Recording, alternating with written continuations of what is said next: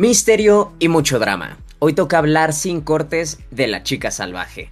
Y qué mejor que empezar a platicar de este tema que hablando de la obra en la cual se inspiraron, así que voy a ceder el micrófono de momento a mi amigo Antop, que se aventó el libro, se preparó bien antes de ver la película y dijo, me va a aventar el libro para poder hablar con conocimiento de causa acerca de, de la obra original, así que amigo, platícanos un poquito del el libro. ¿Qué tal? Antes de entrar a la peli. Gracias, Billy, gracias, amigo. Em, varias cosas. Llegó Billy y me dijo, chécate este tráiler. Lo vi y dije, uy, crimen, uy, suspenso drama. Nah, hombre, ¿qué creen? Tiene un libro. Hay que leerlo, ¿ok? Entonces lo leí antes de ver la película porque quería, pues, tener como todo el conocimiento previo a lo que íbamos a ver en, el cine con esta película. en un principio, la autora se llama Delia Owens, ¿ok? Es una persona que está muy relacionada con la zoología y con la etología. Eh, para los que no sepan qué es etología, es el comportamiento de los animales y también se contempla al ser humano como un animal, por lo tanto también estudia el comportamiento del ser humano. Y pues esta persona se encargó de generar un libro del cual salió La chica salvaje. Los que hayan visto la película ya sabrán que va muy relacionado al medio ambiente, a la naturaleza, al marisma, al pantano, como le quieran decir. Y pues el libro lo hace aún más. Creo que es un poco injusto comparar un libro con una película porque a final de cuentas el libro no tiene cierto límite en cuanto a lo que puedes hablar y abordar. Son alrededor de 400 páginas, entonces meter 400 páginas en una película es muy complicado. ¿Qué tan bueno es el libro? Demasiado, ¿ok? Más de 40 idiomas, bestseller, eh, le ha ido bastante bien a este libro. ¿Y qué tan buena es la película? Si lo medimos en sentido monetario, muy buena porque le costó alrededor de 24 millones de dólares la producción y hasta el momento ha recabado alrededor de 108 millones de dólares. En este caso em, va mucho de la mano de la directora que también pues no lo ha hecho nada mal. Su nombre es Olivia Newman. Esta, esta persona se ha encargado más de realizar pues series, series televisivas, más que películas. Quizás la película más conocida que tiene ella eh, fue presentada en el 2018 y salió en Netflix que se llama First Match, pero fuera de eso no hay mucho contenido respecto a esta directora. Em, pero en cuanto al libro, sin duda creo que se los puedo recomendar eh, si les gustó la película. Si no, pues realmente ahorren eso ya un poco más adelante sabrá nuestra opinión, qué encontramos de puntos buenos, qué encontramos de puntos malos. Pero ¿de qué trata la película, amigo? Porque el libro, si me voy a la sinopsis, me voy a tardar demasiado. Así que la película te la dejo a ti. Ok, ok. Y mira, quiero subrayar antes de eso que dices de no hay como mucho trabajo previo hablar de un poquito, dejar así nada más puesto sobre la mesa que hay talento emergente, porque también en el tema de las actuaciones vemos cierto talento emergente, no que sean unos novatos, este, pero que igual tienen una trayectoria un tanto corta. Ya llegaremos a hablar de eso rapidísimo en un, en un ratito, pero mientras, ¿de qué va la película? Y este... Pues bueno, empezamos con una escena de crimen, en la cual se preguntan quién pudo haber matado a alguien en la marisma. Y toda la gente empieza a señalar a la chica que vive en esta marisma, que es la única persona involucrada, o sea, o teniendo como un gran amor por esta marisma, queriendo quedarse ahí por siempre, pero es una persona que ha vivido ahí toda su vida, pese a todo lo que le ha tocado vivir, y digo todo lo que le ha tocado vivir porque nos cuentan que ha tenido una vida triste, de abandonos, de soledad y demás. Entonces, por eso hace ratito que presentaba decía mucho drama, porque realmente hay bastante drama. Y pues ella es a quien señalan principalmente como posible culpable de este crimen. A lo cual empieza a haber toda una investigación, este, a ver quiénes dicen que sí pudo, pudo ser ella, otros que dicen no como pudo haber sido si el, muerto era un hombre atlético y cosas así, y ella una chica delgada que vive ahí y demás, ¿no? Entonces, realmente la premisa es, tenemos que descubrir quién mató a esta persona, y con el afán de descubrir esto, nos cuentan la vida de la chica salvaje, por así decirlo, como le dicen, o la chica de la marisma, como ellos se referían, o su nombre real, que es Kaya, nuestra protagonista, interpretada nada más y nada menos por Daisy Edgar Jones, que es aquí donde les decía que hay talento relativamente emergente, porque esta es su tercer película, o sea, ha hecho televisión también, pero en cine es la, es la tercera vez que la vemos en pantalla grande apenas. En 2018 con Pond, con Pond Live, en 2022 este, llega... Esto es como cine, ¿no? O sea, es una película eh, se llama Fresh, está en Star Plus, tiene una temática mucho más oscura, mucho más cruda. Yo la vi hace poquito, me gustó y me gustó la actuación de ella.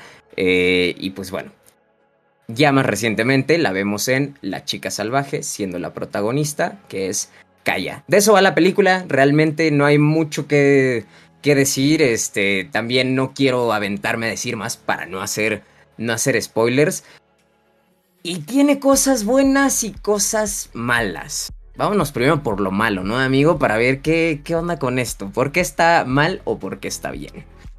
Ok, primero les digo, es un tanto injusto compararla con el libro, así que me voy a ir directo a la película. Dos horas, cinco minutos de duración para lo mucho que dura, realmente siento que pudo haberle sacado un poco más de provecho a la historia. ¿Por qué?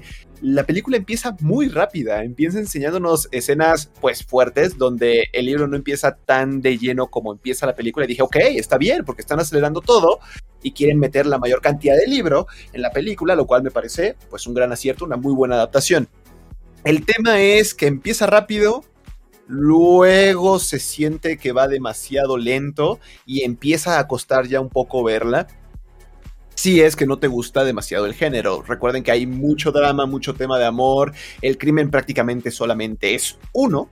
Entonces no van a ver como hay una serie de asesinatos y la chica salvaje es bien salvaje. O sea, no, realmente solamente hay un asesinato y todo gira con base en eso y con la protagonista y la relación que tiene la protagonista con su medio ambiente, que es la marisma, y su, pues, la población que está muy cerca de ahí, ¿no? Y las personas que pues le dan una oportunidad de abrirse ante esta protagonista.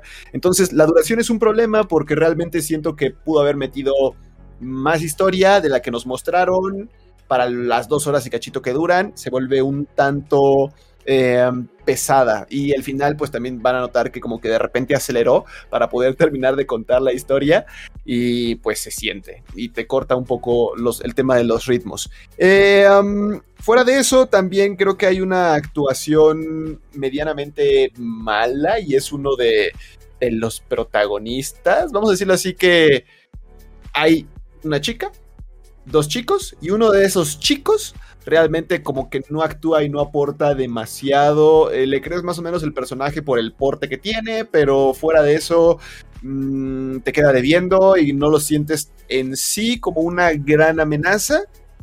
Eh, cosa que debió haber sido, o sea que debió haber sido alguien bastante imponente, bastante, eh, no sé cómo decirlo, acosador, incómodo de ver y realmente no lo ves así, salvo una escena que ahí la van a ver y van a decir, ok, si aquí sí se siente como incómodo, ¿no? Fuera de eso, pierde toda presión eh, que podría generar ante nuestra protagonista y yo creo que es de lo más complicado de ver, amigo, en la película. Fuera de eso, yo creo que aparte de cosas malas, también tiene sus cosas buenas. Y justamente para ligarlo con, con, lo que hablas de las actuaciones, ya mencioné un poquito de nuestra protagonista, a quien vamos a ver mayor tiempo en pantalla, lógicamente, a Daisy Edgar Jones. La verdad me gusta su actuación, o sea, de ella nada más he visto esta película que comentaba hace unos momentos, que se llama Fresh, que es una película cruda que habla de canibalismo y cosas de cierto complejo bueno, ¿cómo decirlo? Más bien como síndrome de Estocolmo. Está torcida la, trama, no es un tanto explícita por si alguien quiere llegar a, verla, si les da curiosidad, les... Nada más. Eh, lo dejo ahí. La actuación de ella es buena en esa película y viéndola aquí también se me hace bien su, su actuación. O sea, no estoy diciendo es la próxima Meryl Streep. Eh, no, tampoco creo que sea la mejor actriz de, de nuestros tiempos. Pero creo que sí tiene material para una carrera este, larga y exitosa. Si sigue por el camino en el que va. Eh, precisamente por, por, lo que comentabas de, de ser un bestseller La chica salvaje, yo creo que ha tenido mucha gente que está acudiendo a los cines y si se hace fanática o gusta de, de la actuación de esta chica, creo que le puede abrir bastantes puertas en el futuro. Pero interpretando al mismo personaje en la película, interpretando también a Kaya, nos encontramos con una niña que se llama Jojo Regina, que es eh, Kaya, pero de chiquita. Qué bárbaro, qué actuación. Qué actuación de niña, este, la asemejaría tal vez un poco a la actuación que vimos en El teléfono negro, para aquellos que vieron esa película.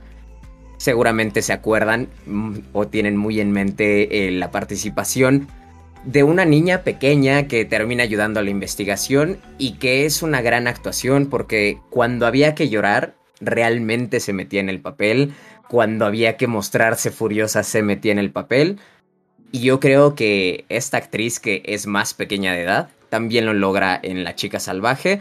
Eh, triste que no la vemos más tiempo en pantalla. Digo triste porque, pues a final de cuentas, Santos se aventó el libro y me estuvo comentando más o menos el, contenido que, que había allí.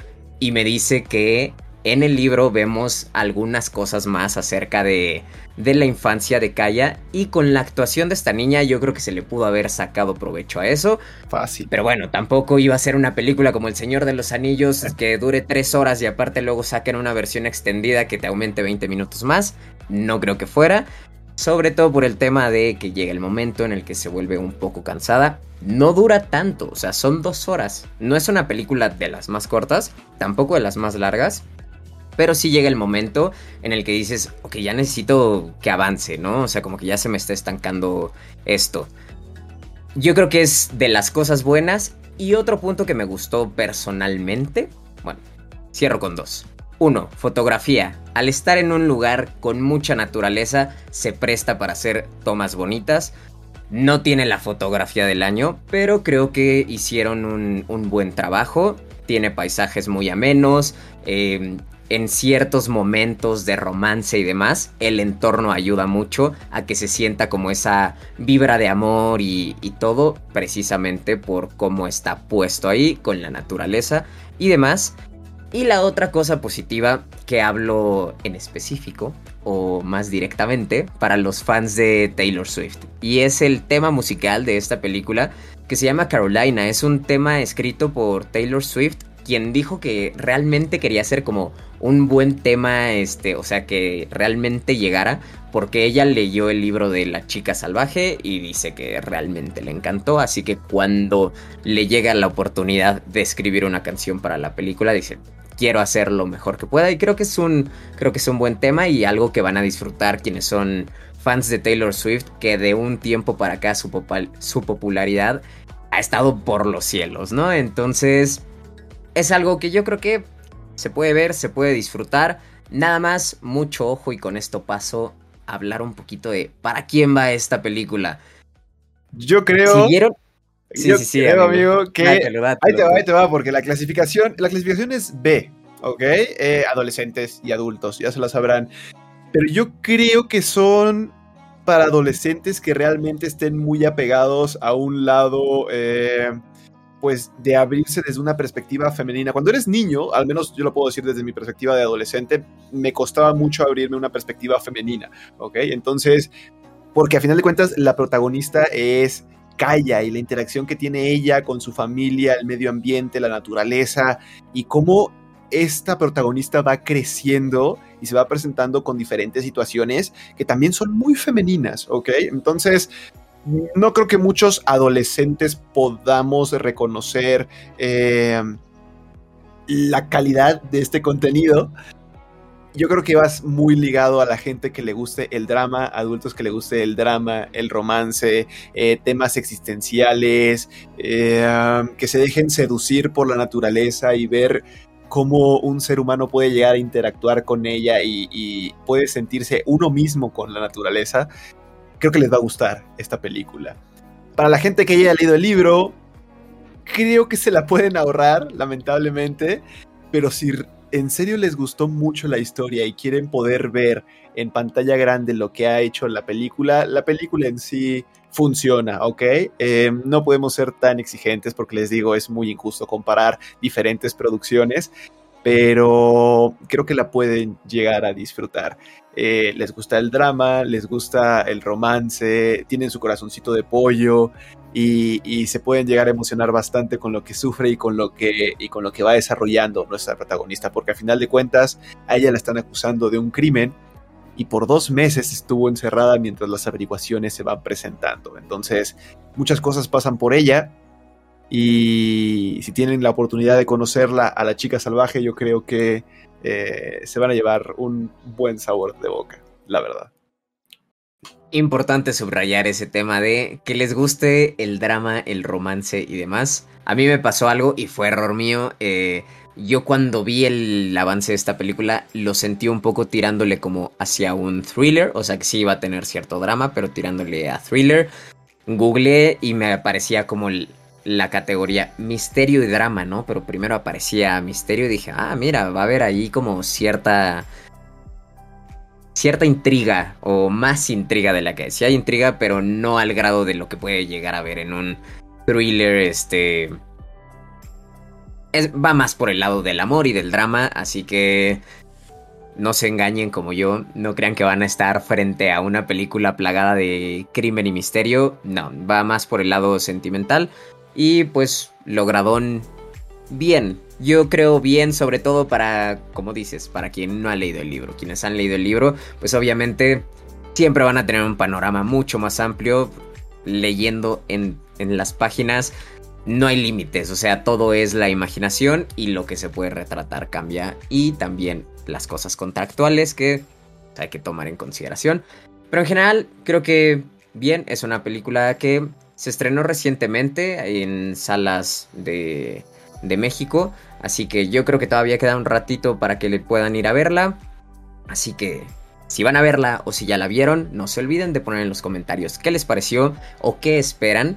Y también pónganos en los comentarios de qué más les gustaría escuchar aquí en el podcast. Yo nada más quiero dejar sobre la mesa que se acerca Halloween y el terror es algo que llena el corazoncito de muchos. Así que, amigo, con eso te cedo la palabra. Yo me despido.